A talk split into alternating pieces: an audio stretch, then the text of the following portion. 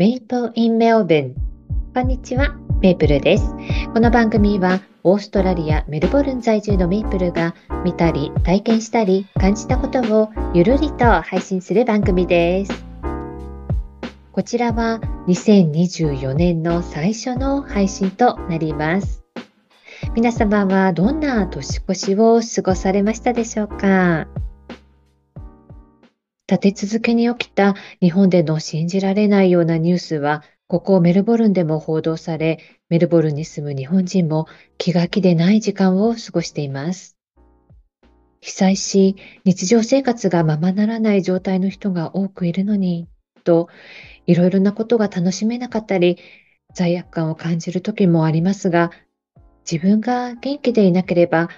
周りや他の人を助けることはできません。まずは自分の心と体を整え、その状態で自分ができることを考えることが必要だと私は感じています。昨年はお聞きいただいているリスナーの皆様、ポッドキャスターとして活躍をされている方々とのやりとりで楽しく配信を続けることができました。どうもありがとうございます。今年も毎週土曜日の配信を楽しみながら続けていきたいと思っています。どうぞよろしくお願いいたします。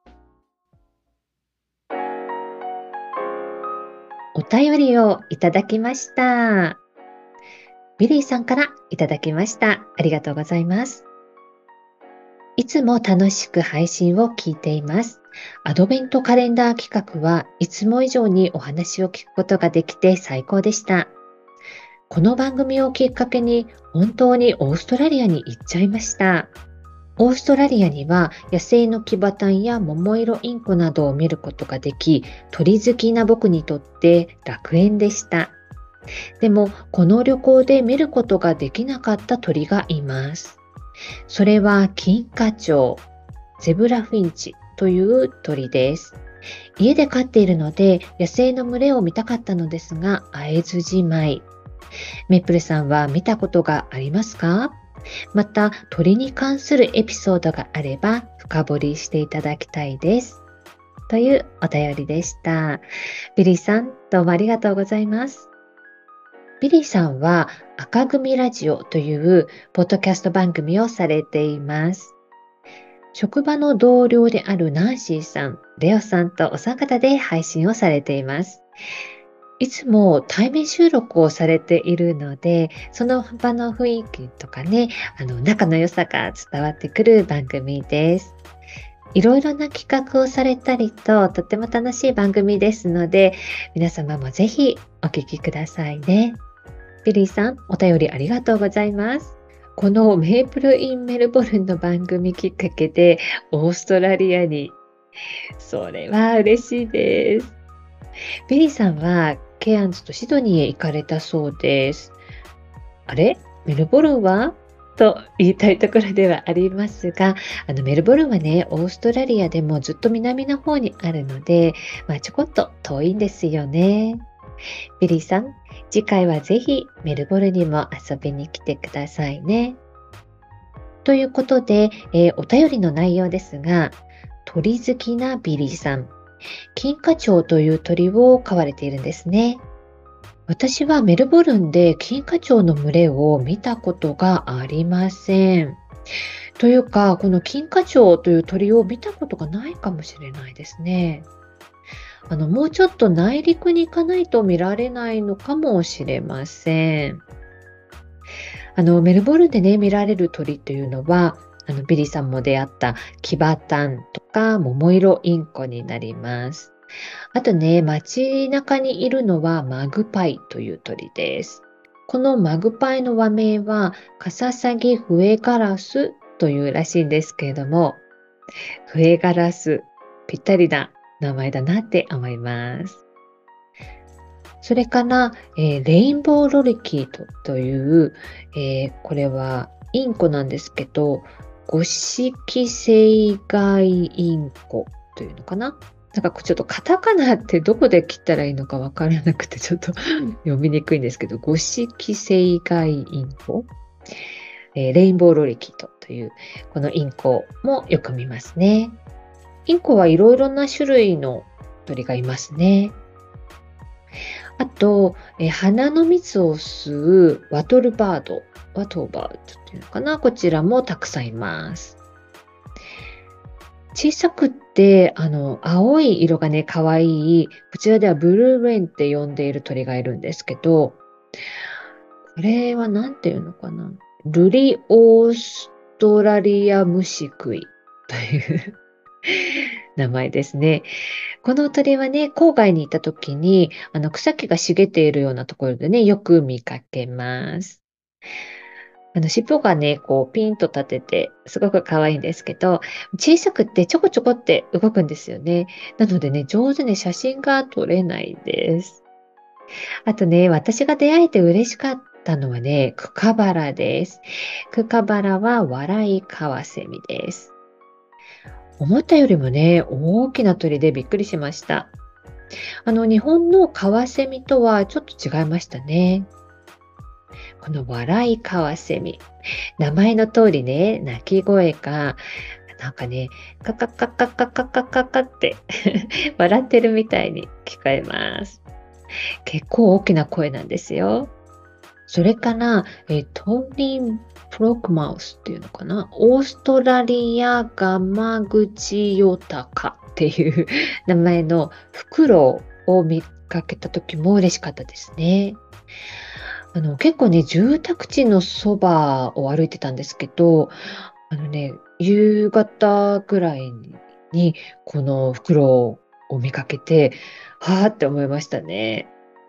まあ、フクロウなので、あの、夕方にならないとね、なかなか見られないので、まあ、しょっちゅうは見られない鳥なんですけど、今までね、何度かあ出会って嬉しかったですね。今ね、住んでいるところにあの小さな中庭があるんですけど、そこにね、水を張っておくと鳥が遊びに来るんです。スズメやハトが来るんですけど、あとはね、あの、真っ黒い鳥、ブラックバードとか、あとさっき言った白黒のね、マグパイも来たりします。あとね、名前がわからない小さい鳥なんかも、なんかいくつか来てね、あの、見てるととても楽しいです。オーストラリアには日本では見られないような鳥がたくさんいます。私は日本にいるときは鳥を意識することはありませんでしたが、メルボルンにはカラフルで可愛い鳥がたくさんいるので楽しいです。動物園で見たバードショーはとても面白かったです。あの、観客席をね、こう、横断するような形で大きな鷹がね、飛び回ったり、あとはステージにね、ある池に放したこう魚をね、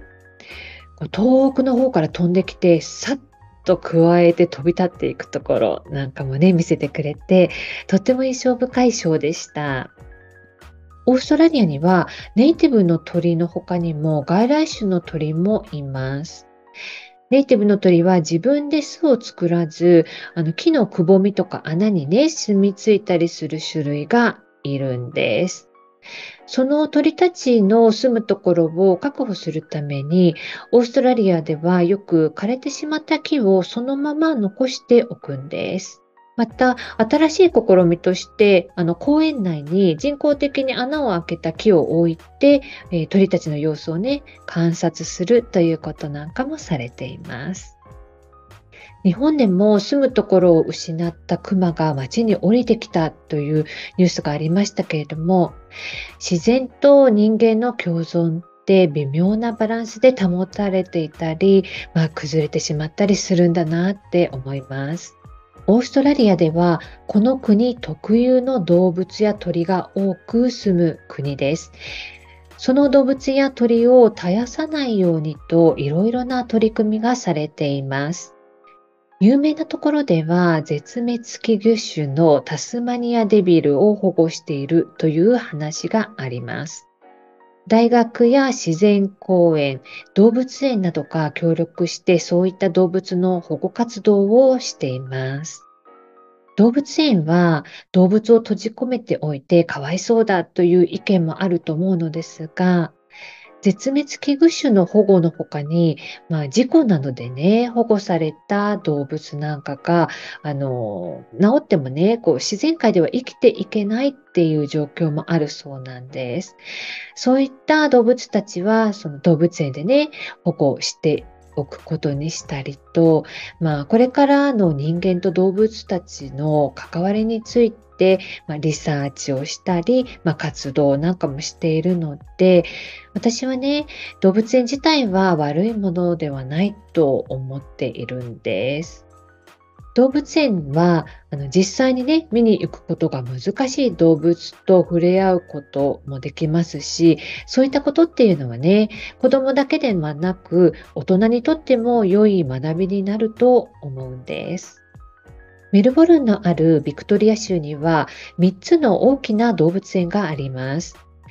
メルボルンシティから電車やトラムで行くことができるメルボルンズ、メルボルン動物園が一番行きやすいんですけれども、それぞれの動物園に特色がありますので、ご興味のある方は調べてぜひ行ってみてください。今日は赤組ラジオのビリーさんのお便りを紹介させていただき、メルボルンで見られる鳥や動物園のお話をしました。皆さんは動物や鳥が好きですか？何か飼われていますか？よかったら教えてください。メイプルインメルボルンでは皆様からのお便りやリクエストをお待ちしております。お便りフォームからは匿名でメッセージを送っていただけます。また、X でも配信のお知らせをしています。本日は最後までお聴きいただきありがとうございました。よかったら番組のフォローをお願いいたします。それでは今日はこの辺でメイプルでした。